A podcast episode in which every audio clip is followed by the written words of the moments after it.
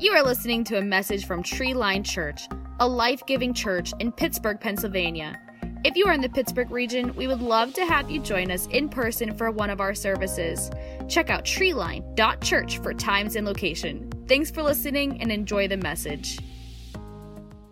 Well, good morning. Some of us can identify a little bit with that intro video because something that we all have in common are regrets, right? We all know what regrets are because that is just part of the human experience. So if you check your pulse right now and you've got one, you've got regrets, right? Because it's something we all know, it's universal. And so I'm really excited about the series that we kicked off last week. If you missed it, you can catch up online, you can listen on the podcast, but really something that we want to dive into and help us overcome the regrets of our past. And so that's what we're going to continue today. We're going to talk about regrets and talk about how we can overcome them and really how we can learn to start over. And so today, I, I, don't know if you've ever heard of the movie. It's not a real popular one, but there's a movie called We're the Millers, and it's not like a award-winning movie by any stretch. Some of you are nodding like, yeah, I've seen it. I can't believe he's talking about this movie. But yeah, there's this movie, We're the Millers, and there's this character. His name's Scottie P, if that gives you any idea what kind of movie we're talking about here. And he, Scottie wants to date the daughter in the family. And so when he sits down with the parents, he really wants to impress them, and he boldly shows off his tattoo, which we have a picture of.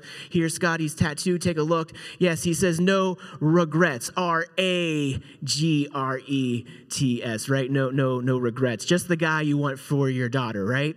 Uh, I've got three girls at home, and, and I think mm, not maybe not so much. But the thing that's really crazy is sadly, this doesn't just happen in the movies. This happens in real life. And matter of fact, we got a video to take a look at some people who have some tattoos that they they may just come to regret at some point in life. Take a look.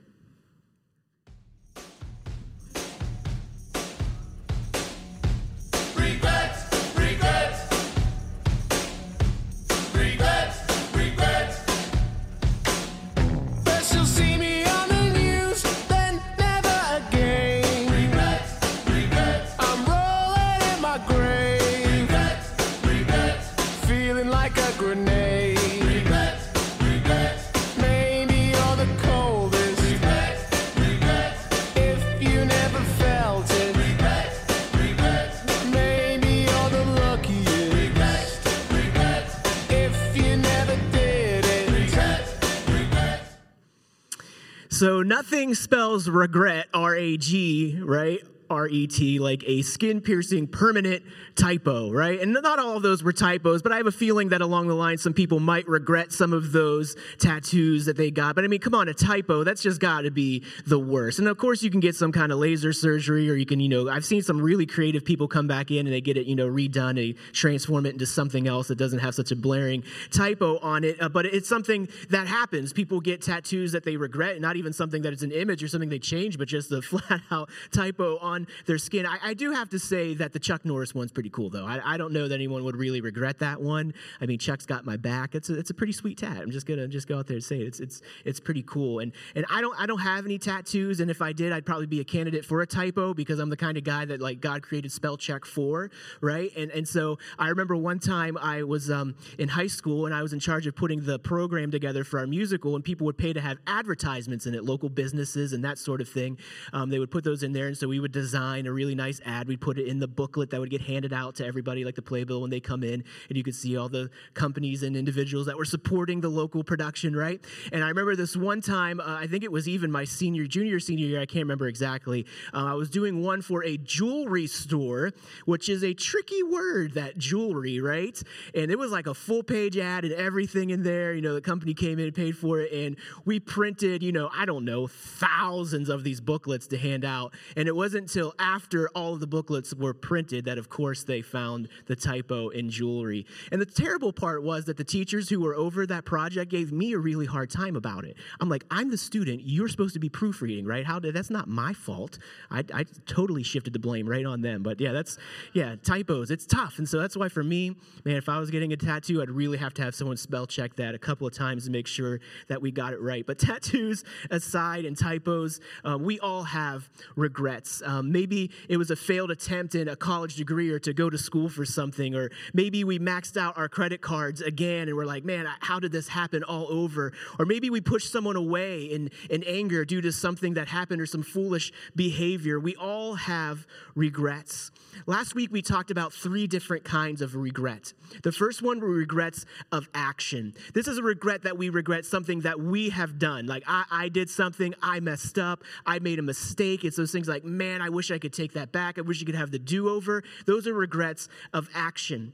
Then we talked about regrets of inaction. Regrets of inaction are failed opportunities, maybe something that we didn't do, words that we didn't say, risks that we didn't take. Those are regrets of inaction, something that we look back and say, man, I wish I would have. Those are regrets of inaction. And then finally, we talked about regrets of reaction. And sometimes these are the most painful regrets to deal with because many times regrets of reaction aren't something that we have done. Maybe it was something that was done to us, or maybe it was just a total accident or mistake. But typically, regrets of reaction tend to be something that are completely out of our control. But even though we didn't have much to do with it or anything at all, we still regret those, and we call those regrets of reaction. And like a misspelled tattoo, we wish we could remove our tattoo tattoos, right? We wish we could just simply cover them up or get laser surgery to get it to disappear or, or cover it up with some more ink. But instead, many of us hold on to our regrets and we get stuck in what we call the sorry cycle. And the sorry cycle is just this it's an endless pattern of longing and regret. It's longing and regret. You just get stuck in this cycle. I, I long to get over this. I, I don't want to be stuck in this. I don't want this to regret to hold me back. But we get stuck and we call the sorry cycle. And it's just an endless pattern over and over. We can't seem to shake what has been done or what we've done to ourselves or what someone else has done to us. We talked about this last week, but psychologists have a term for this cycle. It's called rumination. And rumination is simply like, think of like a skipping DVD or CD. Remember we would just get stuck and it would just skip or all the way back the record player? Remember it just get stuck. It just would just keep saying that one word, that one phrase. We were watching, our girls were watching a DVD in the van this last week, and this one scene just kept skipping and playing over and over again. It just kept starting over. And this is the same thing, or we even talked about last week. It's like a cow chewing its cud just over and over and over again. That's what the sorry cycle is. It's rumination where we just can't get over it. We're stuck and we just keep living it over and over again. But I want to let you know, we talked about this last week, there is good news. There is good news if you feel stuck in the sorry cycle. It's, be, it's possible to live beyond your regrets. You can start over no matter who you are, no matter what you regret. Starting over is possible for you. Last week, we learned that we can actually learn to love our regrets when instead of seeing our regrets as a finish line, seeing them as fatal or final, that we can see our regrets as a starting point, a starting line. We actually said that regret can be something that's good because it can help us know that we can do better. It doesn't have to be fatal, it doesn't have to be final, but it can help us know that we can start over. So, in the coming weeks, we're going to talk about the steps that we go through, and we're following along in a book. And so, if you want the book, it's actually available. We have it here today, but we want to go through this and talk about the steps that we need to take to start over, which I think all of us probably feel that. So, the first thing we got to do this week, we're going to talk about is there are two things, there are two choices we can make when it comes to dealing with our regret. And the first choice, the first option is this you can hide your regret. So, option one is you can hide our regrets. And when it comes to our regrets, many of us, myself included, we simply choose to hide them. And it makes sense, right? It's a very natural response to want to just, you know, cover it up. It never happened. We just want to ignore it, right? But here's the thing a regret may be hidden, but it's still there. Though we may, no one may be seeing it, though we may be doing a really great job of hiding it, it's not dead. It's just simply buried alive. And what happens when something's buried alive? It will fight to come back to life. And this is what happens to our regrets. This is what happens when we choose to hide them. It's like walking around trying to live our lives on the same thing, doing it over and over again, hiding it so that no one knows what's really happening. I've got an illustration for us today. Some of us were wondering what's with the water. Um, one of the team members like, "Are we doing baby dedications today?" I'm like like that'd be a really small baby to fit in that tank. But no, that's not what we're doing. Um, we got a beach ball, so we're going to play a little beach ball today. We're going to throw it around. No, I'm just kidding. Um, but what I want to do is really for us to help us understand what happens when we hide our regrets. And I don't know if you've ever played in the pool or you played in the water with a beach ball before. Something that's really fun is try to hold the beach ball down under the water. And I was surprised when I did this illustration that this ball is really tiny, but this takes a ton of force to shove this ball under the water. And this is what happens in our life when we have regrets is that we constantly have to push down this ball like this beach ball and hide it under the water. But I don't know if you know this, this would be exhausting.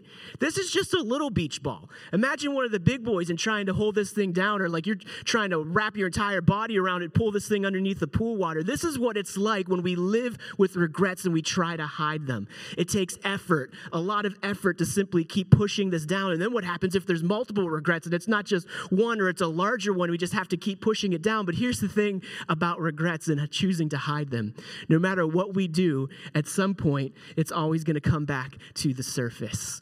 And so that's what happens when we have regrets. When we choose to hide them, it's like we're walking around trying to hold this beach ball under the water. Maybe you're starting a new relationship. You're attracted to someone, and maybe one some of you singles, you feel that way, but you have regrets from past relationships, and you feel like you're trying to put your best foot forward, but you can't because that regret is still there, trying to jump in, remind you that you have past mistakes. Maybe you've been thinking about taking on an adventure of some kind, and maybe something that involves a little bit bit of risk of some sort. Maybe it's a great thing. You, you've prayed about it, you've talked to other people, people are behind it, they're supportive of your idea. They're like, man, that sounds like something that would be great. You sought the wise counsel, you've got all the green lights, but then when it's time to move forward, you can't because the regrets of your failures from your past begin to come up and whisper in your ear. They say, You can't do it. Don't do it. You won't be able to, right? And you start to live with that regret all over again. And regret can really be anything, it could be anything at all. Maybe it's a, a bankruptcy or a divorce or a relationship that came to an end suddenly or, or a harsh word from a friend or something that you said to somebody else that you really regret. It can be a DUI, it can be a lost job, it could be something that's a repeated sin pattern that you just can't seem to get over and you just keep living in it over and over and over again. See, we don't want to think about it, so we shove our regrets under the water. And we can get really good at keeping them there, can't we? We can get really good at keeping those down and doing whatever we can. And see, this is how we get sometimes in life. We just we push that ball down. It's like nothing to see here, right?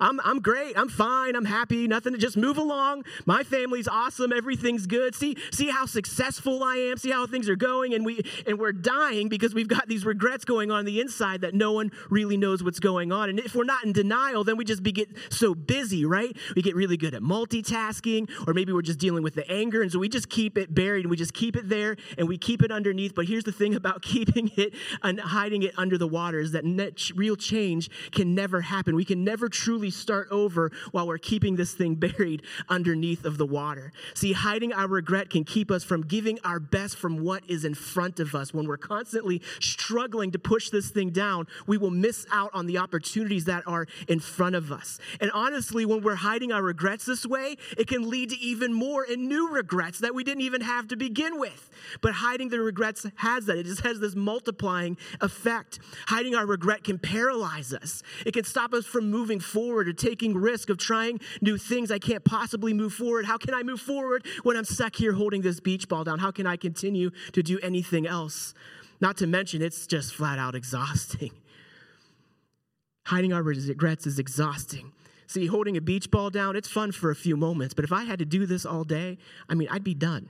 I mean, I'd be trying to like cram the lid on this thing, sit on it, whatever I need to do to keep this thing shoved down because it is exhausting to try to hide our regrets. The truth is, your regret will always be fighting to come to the surface, just like this beach ball. And so today I want to take a look at a scripture and talk about a story of some guy named David, who you may have heard before.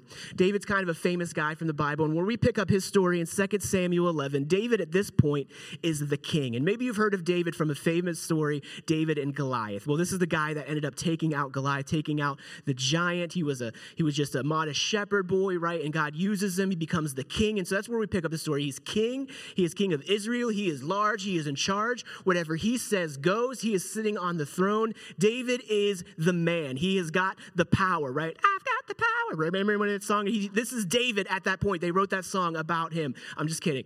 But that is David. He, he has got it. He's got it going on. That was not in the notes. So he is powerful, he's revered, and he's in control. And so now it is springtime when the men should be out fighting in the war. This is when they would go out and they would do their battle. But here's the thing David would normally go out, and David was known as a mighty man of war, right? Won a lot of wars, he was very famous for it. But this time he did not go with them. Instead, King David decides to stay back and hang out in the palace. And while David is hanging out in the palace, one day he's taking a stroll on his rooftop because when you're David and you got a rooftop palace, why not? And he's walking down the roof, and then suddenly he sees a woman named Bathsheba. And now suddenly this probably wasn't just an innocent glance, like, oh, there's a woman. No, no. He sees this woman. He's instantly attracted to her. And so he summons her and he calls for her to come to the palace. And they didn't just hang out, they, they slept together. They had sex. And so David does, and this the terrible thing is, is that not only that, that this was a married woman. And she was married to someone named Uriah, who was one of David's greatest and most powerful soldiers, who was actually out fighting the war where he was supposed to be. So this is just a terrible thing. But David, even though he knows he's done that, we don't know what level of regret he had. He just sends her home, right? And just instantly he starts to put down the beach ball and everything seems fine. It seems like it's not going to be an issue. But then all of a sudden, he gets word from Bathsheba and she says, Hey, David, guess what? There's a little bit of a problem. I'm pregnant up comes the beach ball, right? Seems like he had it handled, had it under control. So David, being the smart king that he is, what does he do? He fesses up. No, that's not what he does. He decides, you know, I, I you know, here's what we're gonna do.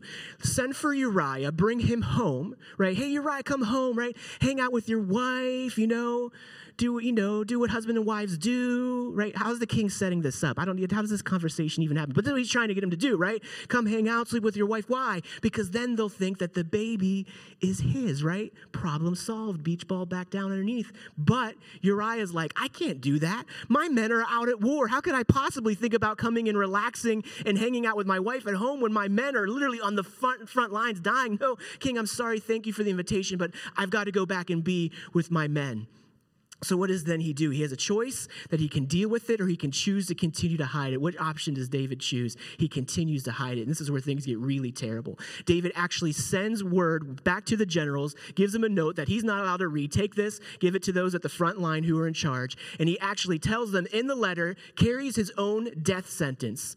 He says, Hey, when you get there, put Uriah out on the front line. And when he's out there in the most dangerous part of the battle, I want everyone else to pull back and so that he will die, right? Terrible thing. And that's exactly what happens. They get the letter, goes out there, he goes to the front line, they pull back, and Uriah is killed. So now what happens? David's like, man, we got this taken care of. So he's like, oh, poor widow Bathsheba, we're going to take care of you. Come to the palace, right? You can live here with me. Problem solved. Now the baby looks like it's going to be his again, right? And so now David's getting really good at this hiding the beach ball, right? He's getting really good at keeping things hidden. He's like, man, I'm actually pretty good at this as a king, right? And you think that everything's going to be good, and then something happens where this this does become a problem because God sends a prophet to David.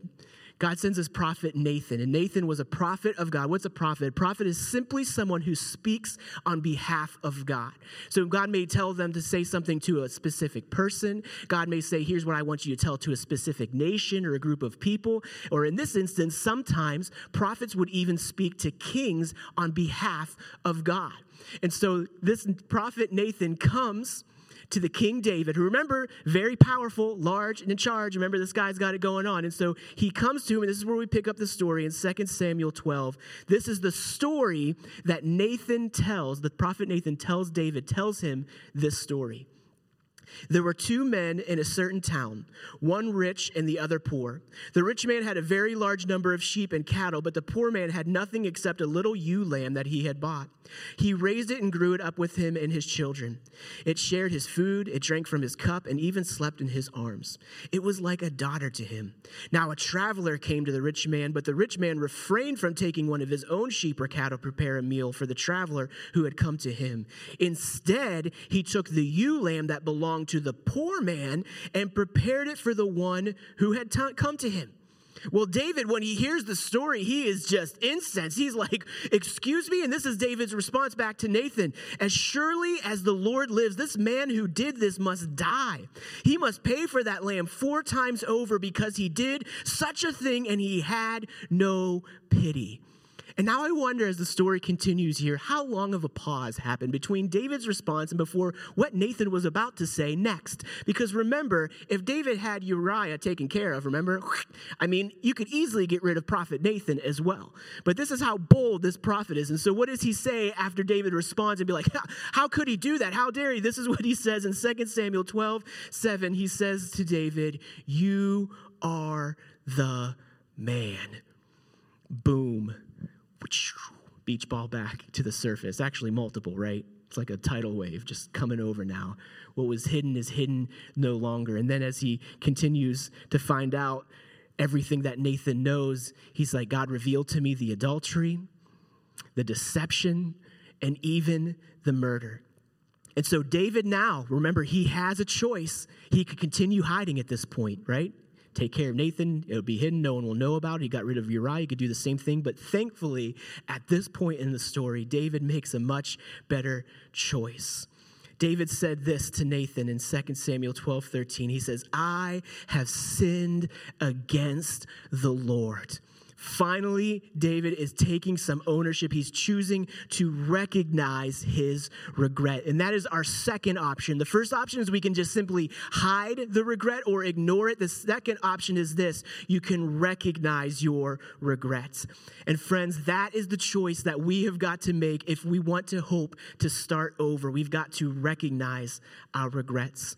In this series, we've been taking a look at some videos of people sharing their stories and the regrets that they have faced. Today, we're going to take a look of a story of a guy named Greg as he shares what it was like dealing with his regret and the option that he had to choose to hide it or recognize it. Take a look. My name is Greg, and this is my starting over story. So, I grew up in Parkersburg, West Virginia, in I think what most people would call a pretty typical home uh, mom and a dad, and one younger brother. Church was not a, a, huge part of our life. We did go on Sundays, but it was just the place where we had to wear bad socks, and I didn't enjoy going. The first time I uh, remember being introduced to alcohol, I was, I was probably about 13 years old. I was hanging out with an, an older kid, his name was Chad, and uh, we stole a couple bottles of wine from my parents' liquor cabinet. And we drank the bottle of wine and we, uh, we made screwdrivers and when I when I got home, I remember that I had uh, we had this downhill driveway uh, into the garage, and I remember the garage door wasn't up, so I remember wrecking into the garage. I remember my parents yelling at me. I remember crying and hugging a toilet. I remember promising that I would never do this again. What I also remember is that even though the consequences were bad, that I thought I had found the answer to life's problems that frankly I didn't even know I had before that day. All the fear and doubt and insecurity in the world just kind of slipped away when I drank, and I thought I'd found the answer to life. My parents had different ideas uh, growing up. Uh, that was not okay in our home, so I found myself in trouble all the time. It's funny, my mom would say, you know, I needed to get different friends, but what she didn't realize is I had become the friend that other people should get a different one for. Um, that's kind of the route my high school took. I think probably the first time that a light bulb came on. I'd been on a bender, came home to steal money. Um, that was my job. I snuck into the house and got caught with my hand in the cookie jar. And rather than coming out up with some lie like I normally would, I remember just saying, I have a problem with drugs and drinking, and I, I can't stop, and I don't know what to do. And uh, and so my father actually knew instantly what he wanted to do. So uh, they told me that a van was on its way to my house uh, to come pick me up and take me away to my first treatment center. So I was 17 years old at that time. I felt helpless um, and lost and clueless as to how to how I can make it through life because I couldn't imagine life going on as I was living it, but I certainly couldn't imagine any other way either at that point. I also looked at my family and realized that I had destroyed any resemblance of what a family is. What, what do I do now? I've thrown away everything. Life's over. Um, I didn't real I, I didn't see how more could happen after after what I'd done. I won't say that treatment did a lot of good things or life change happened there, but what did happen was I met a counselor named Rob. When Rob would share what it was like for him to want to drink or get high, uh, I knew that Rob was just like me. Uh, and I had grown up up to that point thinking I was the only one that felt that way inside. A seed was planted that if Rob could do it, then maybe there was hope for a guy like me too. I had an aunt who lived in Chicago named Fran, and Fran had recently gotten sober herself and offered that if I wanted to change my life, she offered to let me move out with her to give me a new chance and a new start. So I moved out to Chicago.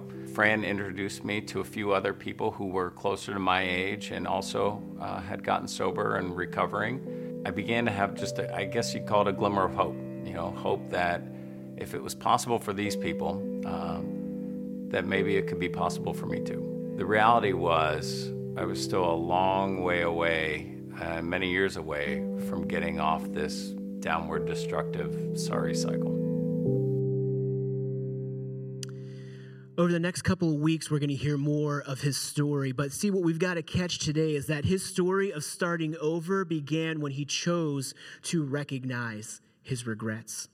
See, we have an enemy who doesn't want us to get over our regrets. And as much as there is a God who loves us, as much as Christ went to the cross and he paid the price for our sins and even our regrets and our mistakes, as much as God is for us and he's saying, you can start over, you can do this, you don't have to keep these hidden and buried. See, there's an enemy on the other side who is whispering in our ear saying, you can't ever let this come to the surface. If people found out, this would ruin you. And see, that's what we've got to know that we've got to do. That is even the voices say, don't you dare let that come out out.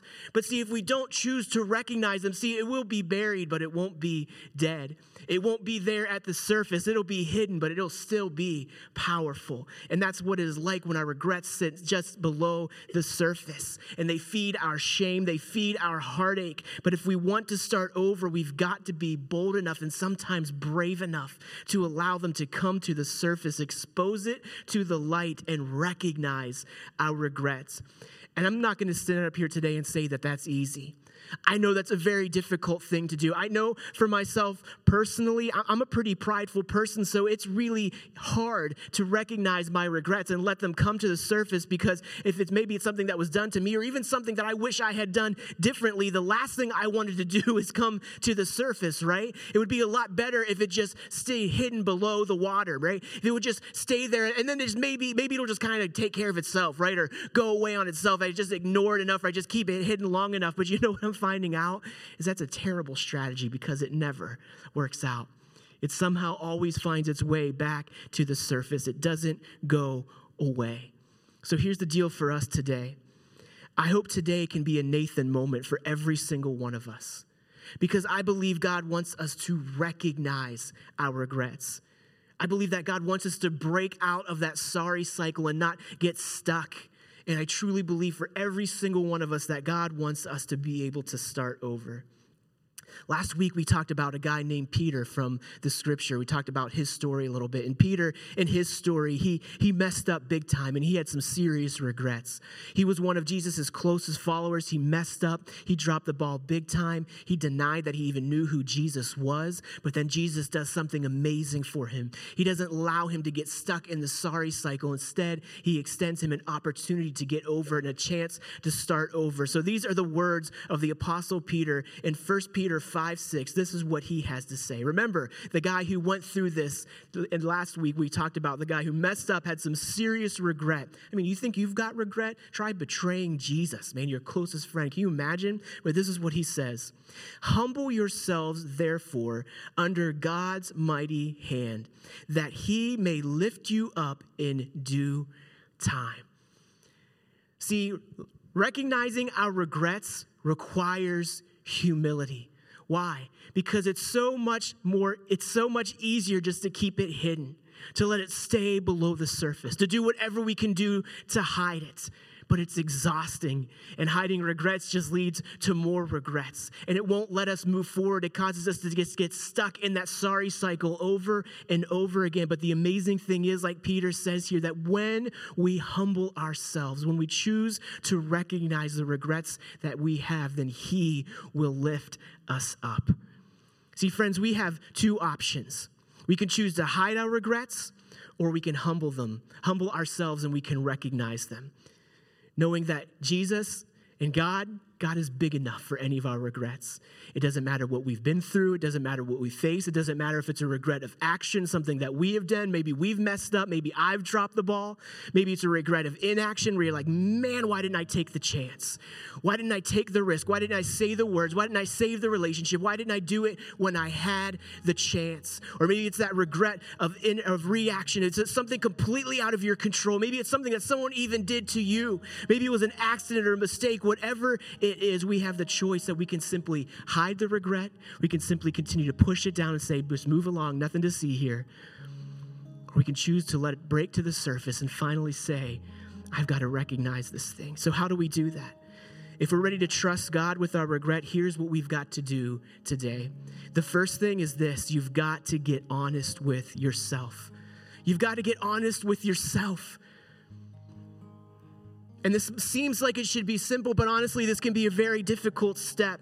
See, there are things that you have done that maybe you regret, or maybe things that you have had done to you. And at first, you have to face the facts head on and just simply admit that it happened. You were wronged. You wronged somebody. You broke a promise. You told a lie. You cheated. You caused pain. Someone caused pain to you. Whatever it was, something happened.